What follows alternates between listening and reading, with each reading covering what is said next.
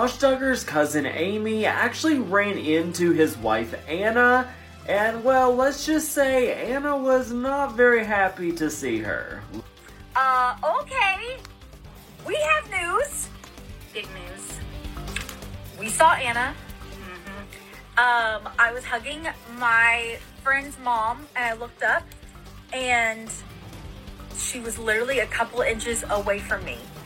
Um, we were at a friend's visitation that passed. Y'all, what does she look like, mom? Oh my gosh. She looked so angry. Just She looked Furious. so ticked at the world.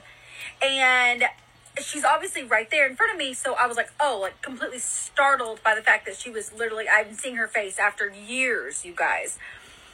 And I said, Anna, and I kind of patted her back, and she said, just give me space. that's what she said. We gave her space. We walked away. Short Cast Club